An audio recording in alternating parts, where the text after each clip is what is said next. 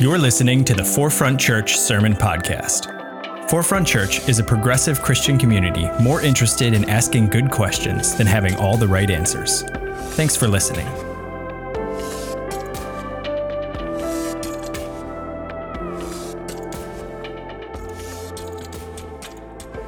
Good morning, Forefront, and happy fourth week of Lent. If you can only believe we only have two Sundays left of Lent before Easter Sunday. I don't know where time goes, but it just sort of flies by us uh, as we go through this Lenten wilderness series. You may see there are wilderness devotionals on your chair or somewhere near next to you. Feel free to take that home with you. Uh, that's what we're going through during Lent as we reflect and consider and think about this season in our own life and faith.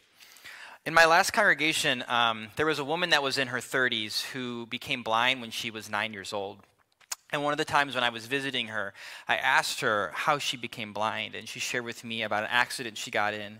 And at nine years old, imagine this waking up in the hospital and not having vision. Just sort of shocked her, changed and re altered her whole life. And I was preaching on a text uh, that one Sunday about a, a, a man whose vision was given back to him by Jesus, or given to him by Jesus by spitting in mud and then put, placing it on his eyes and telling him to go wash off the spit and the mud in the river. Kind of gross, right? Kind of gross.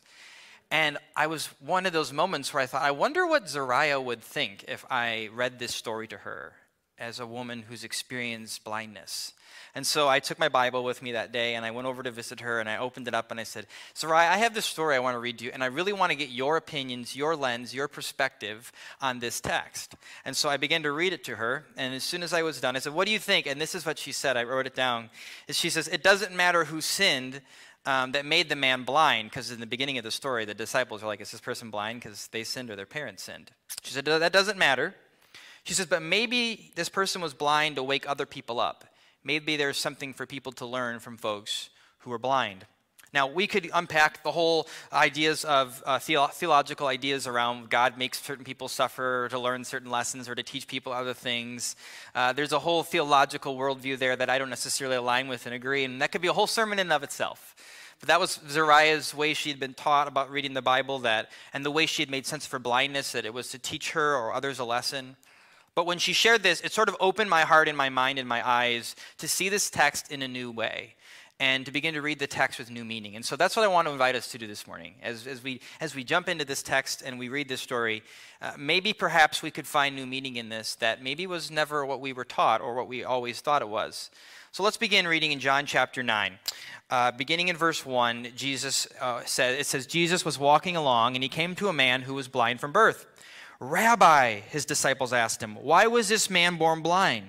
Was it because of his own sin or his parents' sin? Verse 3. It was not because of his sin or his parents' sin, Jesus answers. I imagine him just sort of chuckling and rolling his eyes, maybe giving like a sassy, like little throwback this is a, this is a well-intended perhaps question for the time uh, that they would have been in because in that time if something bad was to happen to you whether that was an illness or an ailment or maybe you weren't able to have children or you lived in utter poverty it was also often believed that god or the gods if you were roman uh, was punishing you that you were, had done something wrong, or if you hadn't done something wrong, generations were being punished as generational curses.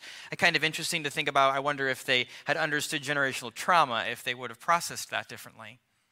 I begin to uh, read this story and realize that, that for many of us, although we are well intended sometimes, just like the disciples, sometimes we too can belittle folks who live with disabilities we can look at them in, in a way that is sort of pitying them or perhaps even thinking that, that there's no way they could live as full of a life as we can. There's oftentimes we dismiss them or we think we know the solutions for them. And sometimes we can even, uh, I know in the charismatic traditions that I grew up in, if somebody was blind, entered the church, I mean, it was like, this is going to be a good Sunday because everyone was going to gather around that person at some point and they were going to pray for healing for them to have vision. How traumatizing to walk into a church and to be targeted in that way. And I remember moments when people would be prayed over over and over again, and they said, We're not going to leave the day until you get vision. Maybe well intended, but boy, does that blow. Boy, does that hit hard. And the disciples' question may be well intended for their context and their religious traditions at the time, but, but really doesn't look at the full picture, and Jesus sort of puts them in check about it. I think about uh, a quote from uh, Lyndall Bywater. She's a Christian who writes and teaches, but she's also blind herself. And she writes this really beautiful blog article about this particular story and what it's like about as living as a blind Christian in a world where people think that you should be healed or something is not right or made whole with you or that somehow God made a mistake when creating you because you looked or saw the world or lack thereof in a different way. She says this. She says, being people who are disabled meant you, if, if you were, during Jesus' time, if you were disabled, it meant that you were most likely poor, unemployed, excluded from mainstream circles of society, and just kind of cast to the outside. This is one of her quotes. She says, There was absolutely no welfare state. There was, there was no disability uh, uh, fund that one could, could draw from to be able to support themselves. There was often no family structure. They would have often thrown you out in a way because you were cursed and didn't, they didn't want your curse upon them. She says this So you'd have been begging on the side of the road. Your life condition would have been pretty terrible, and I think pity from Jesus in this context is probably a lot about the sense of exclusion, destitution that he saw. What if Jesus' pity here isn't for the differently abled person that they can't see, but instead his pity is for the system that has been created that has made it so hard for that person to exist in this world? What if? In my last few congregations um, I've served, I've become super aware of the accessibility of the church and the space. And the last church that I served, there was these double double glass doors that made it very difficult for people to get in if they had any type of disability, if they were walking with a cane, if they were in a wheelchair, if they had a walker. Basically, there was no way they were going to maneuver these these thick glass doors open, two of them, to be able to maneuver their way through. They would have to stand outside waiting for someone to open the door for them. Or they have to stand at the exit of the church door hoping that somebody would not brush past them as they left, but would be kind enough to notice that they needed some help. Not accessible. Not accessible at all. And so I also began to realize as I spent some time outside uh, greeting people in the, in, the, in the vestibule entryway that there was no cutout in the cement for people to even come up onto the sidewalk if they had a wheelchair without somebody sort of propping them up and bending them over and having to sort of step high if you were and low if you were in, with a walker. It was just not at all an accessible space. And so, after some time there in my last year, I preached this sermon, and I, uh, or I should say, out of this text, and I cast a vision, and I said, What if we made it a priority in the next year to make there a wheelchair accessible sidewalk to get into our building? What if we made it a priority this year to make our doors where there was just a handicap accessible button they would push and the doors would open for them? And I'm grateful um, that that's, that, that sort of vision, that, that hope, that desire, just that expression, it, it, it, prompted some folks in the congregation, and somebody made a donation for those things to happen. And so uh, I'll share a picture with you. I think we've got it uh, of, of the hand, new handicap accessible uh, uh, uh, ramp that was allowing people to go in the church uh, in a way that was that had dignity and respect and didn't require them to ask anyone for help or to wait for someone. No one wants to come to a place and space like that. No one wants that. Now, one might say that some churches would say we need to heal the person who can't see, or we need to, we need to somehow take care of the ailment instead of actually cre- changing the system and creating a place and space for people to exist and live in a way that's truly inclusive. I think that Jesus, at his time, I think in many ways, he knew. He knew that the, the system was a long way off before we had handicap accessible bathrooms and doors and, and ramps. And so, in the midst of this world, Jesus said, In this case, I will heal the situation. But I don't think that that's always the necessary need. I think instead, maybe we could be a world that would work towards just doing things that are actually quite much more simpler, changing the system in the world around us to be more accessible to those we come encounters with, and those we worship with, and those we don't worship with because our buildings will not access, be accessible to them. The issue to heal here, I don't think, is the person, but instead it is the structures. And so look how the story continues in verse 6. Then Jesus spits on the ground, made, of, made mud with saliva, and spread the mud over the blind man's eyes. I don't even know. S- verse 7 He told him, Go wash yourself in the pool of Siloam, Siloam meaning, meaning sent. So the man went and washed and came back seeing. Washed and came back seeing.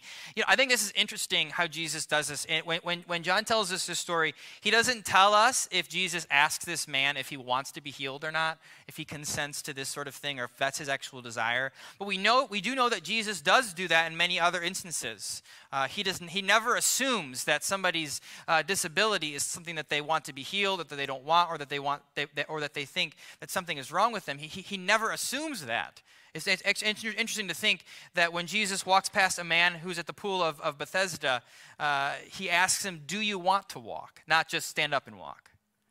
It's interesting that there's a man who's yelling to Jesus from the side of the road as Jesus is walking through a town, crying out for help, and he's clearly blind. And Jesus doesn't, Jesus doesn't say, Oh, I give you your sight. Clearly, that's what you're crying out for. No, Jesus says, What do you want? He says, I want to see. Jesus doesn't just assume that he knows what this person wants. Jesus says, Is this what you want? And because they ask for it, Jesus gives it. And I don't know, I wonder in this story, they, they, they encounter each other. I, I wonder if John just left those details out because there seems to be a strong precedent of Jesus asking for permission or asking if what they want and then giving them that instead of just assuming that something was wrong with them or that there was something about their existence that they wanted to change. But I also think it's interesting. This isn't the only time we see Jesus spit in mud and saliva. we also see Jesus do this twice in the book, in the Gospel of Mark. Uh, in, in this, the, the first time he does it in the Gospel of Mark, chapter 7, verse 33, he does some really like weird stuff too. It gets even worse. Okay, this, this is what it says. He says, he puts his fingers in the man's ears. What? Okay, he puts the fingers in the man's, then it says, then spitting on his own fingers, he touches the guy's tongue. what? I mean, and, and, and all of a sudden, this person is able to hear again. Verse uh, in chapter 8, just, just next, next chapter over in, in Mark, in verse 23, again, Jesus spit, just spits on the guy's eyes. He doesn't mix any saliva. This time he just spits at him like a llama. Like, I'm just like, what in the world? Why are so so I'm sure you're all like, why is Jesus doing this? This is weird. Let's get some historical context, right? Let's maybe just see, perhaps, let's wonder, let's imagine, we may never know uh, why Jesus might do this. Well, this is interesting to think about. Uh, there's a superstition, there was a superstition during that time around the idea of spit of a renowned person. Uh, in the Greek healing cult, as well as in Jewish popular culture and belief, there was this belief that if there was a, a really renowned, renowned teacher or there was a really renowned prophet or individual or religious leader of the time, that their spit, that their saliva, it actually held healing powers. There was this belief and there was this idea at the time. And I wonder if Jesus was playing into this idea at all. I wonder if he was playing into the idea and giving a subtle hint that I am a renowned person. Or, or maybe I wonder if Jesus chose to use these unclean means like dirt and spit to cleanse a man who had been deemed unclean and left to crawl around in the dirt. Spit and dirt usually are not things that we think of as great, clean, wonderful things we want everywhere in our houses, are we? Right? Yet Jesus uses the things that were unclean to cleanse a man who had been deemed unclean. I wonder if Jesus chose to use dust, go with me here, and spit to give this man sight as a reminder that from dust he came. And from dust he shall return one day, and from dust God will create something new in his body again. I mean, I think it's kind of odd, right? For Ash Wednesday, we, we, we went and we stood out by the Barclays Center and we put ashes on people's foreheads. That could be also considered quite odd. But it's also a reminder to people that the very things we put on their forehead are the things that they will one day disintegrate from, but also the things that God gathered up from the earth to make them. We may never know why Jesus used these means to heal this man, but I sure love to wonder and imagine in Scripture. But let's continue on with the story. Maybe it'll continue to make more sense. In verse 8, it says, His neighbors and others knew him as a blind beggar, and they asked each other, Isn't this the man who would sit and beg? Some said he was, and others said, No, no, he just looks like the man. But the beggar kept saying, No, no, it's me. I am the same one. I am the same guy. I can see now. I was blind, but now I can see. And they just were not believing this man. The ones who had sight never saw the one who didn't have sight. The ones who had sight couldn't recognize the one who could actually see. And even worse than that, the one who has no sight now is having to even advocate for his voice in the community. Because why? Well, they surely we can't trust somebody who's differently abled. Surely we can't trust somebody who's blind. He doesn't know what he's thinking about. He's not right in his mind or body. And they dismiss him. They write him off. He's having to fight for his now his voice, even though he now has sight. They choose not to believe him. They choose not to see him. They likely grew up around him, right? I mean, this is a small, tight knit community. He likely was in the same place all the time, didn't wander off very often, didn't have anywhere to go, likely didn't have a family. He likely lived and slept outside, yet they do not recognize him. They did not see him. Can I admit something to you? One of the hardest cultural adjustments for me here in New York is when I'm on the train or I'm going down the street and somebody, I see somebody who's experiencing homelessness or somebody who is in a wheelchair and they're clearly living on the streets somebody who has a mental health challenge and they're living on the streets and I can tell, and to not look at them and to see them in the eyes, especially when they ask me for money, to not look at them and give them an answer. It's been very hard for me just to like ignore and just keep walking or to not acknowledge. And Austin is always telling me, like, don't look at them. If you look at them, you're asking for it. They're going to come up and they're going to ask for money and they're going to want to talk. Don't look, don't, don't look. And I just have such a hard time not looking, not for entertainment purposes but just because there are humans who are struggling. And I'll tell you, that's a hard that's a hard balance for me sometimes because I realize that he's been proven to me time and time again. when I do look, it usually does involve an engagement, and they do come up and they do talk, and they can tell I have compassion and care, and so they engage me a little bit longer and a little bit deeper than they did the rest of the people on the subway. And I've had to learn to balance that. What, what does that look like? And I'm going to tell you, I don't know. I'm trying to figure it out. I've only been here for five months. Give me a break. But it's hard because there's this reality that I thought about when I read this, tor- this text, and I thought, there are so many people that I don't look at that are struggling and are pain. And I had a hard time casting the stones at those in this story who didn't recognize this man begging on the side of the road who was blind and had been outcast by society because I thought, I do that. I wonder if I would recognize him. I wonder if I would see him. Wonder if I would believe him. I think the moral of this story isn't as much about the miracle that this man was given sight, but of the rebuke on all of those who never really had sight to see him, on those who were deaf to his cries for help, on those who desperately were blind to his humanity and mute to his injustices that he suffered. They have this discourse with him back and forth, not really believing him. And then let's look at how the rest of this discourse wraps up. In verse 13, it says, Then they took the man who had been blind to the Pharisees. Verse 17, we'll skip ahead a little bit. Pharisees, again, they, they questioned the man who had been blind and demanded, What's your opinion about this man who healed you? The man replied, I don't know. I think he must be a prophet or something. I mean, he gave me sight. He's got to have some type of profound gift. Verse 18 The Jewish leaders still refused to believe the man who had been born blind and now could see, so they called in his parents. Okay, so get this. The neighbors, everyone in the neighborhood doesn't believe him. So they're like, let's take him to the religious leaders. They'll sort this out. Religious leaders, they're like, yeah, there's no way you, you couldn't see and now you can see. That's, that's crazy. That doesn't make any sense. We don't believe you. They're like, let's just get his parents in here because his parents will know. They'll, they'll vouch for him. And, I, and it's a longer part of the story, so I'm not going to read it all to you here. But his parents basically show up into the courthouse of the, of the religious leaders and they say, Listen, he's old enough for himself. We're not going to vouch for him. We're not going to speak for him. Basically, they didn't want to get in trouble with the religious establishment. So they're like, he's old enough to speak for himself. They don't even come to their son's aid. They leave him and throw him to the wolves. So, back to the original question Does sin cause blindness? Yeah, probably. Physical blindness? No. Spiritual blindness? Yeah, probably. These religious leaders, they were so blind by their own self righteousness and inaction to see what miracle and great work was right before their very eyes, to see what God was up to.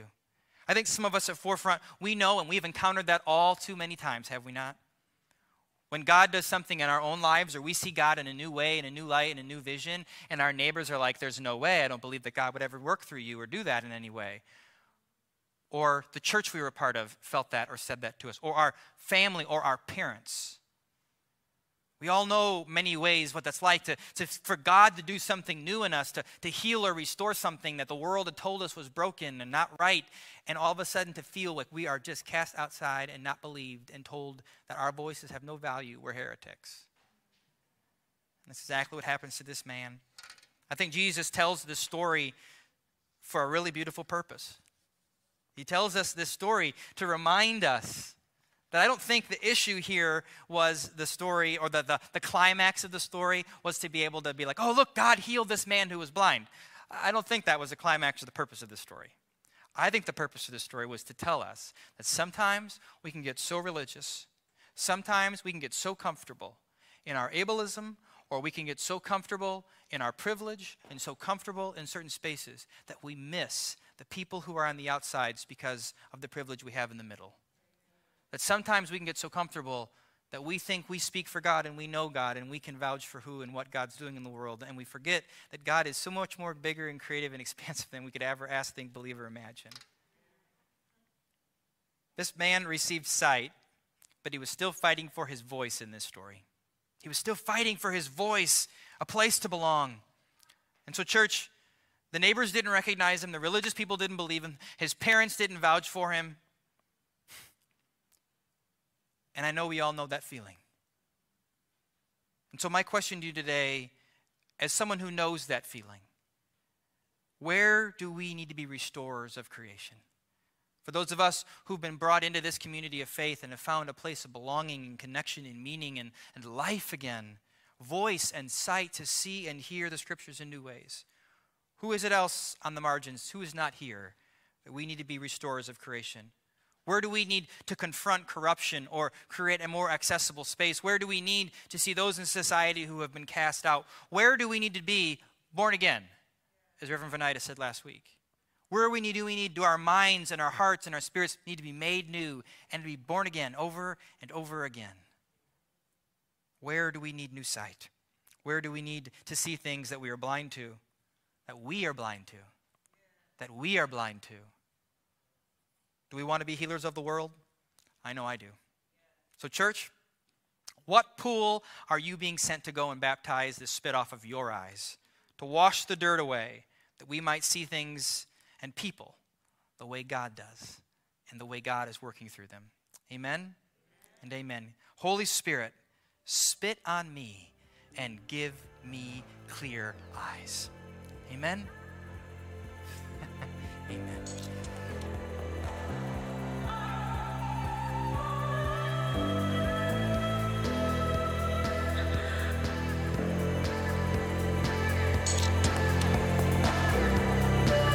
Thanks for listening to the Forefront Sermon Podcast. To learn more about Forefront and how we're ushering in the next 500 years of Christianity, visit forefrontchurch.com.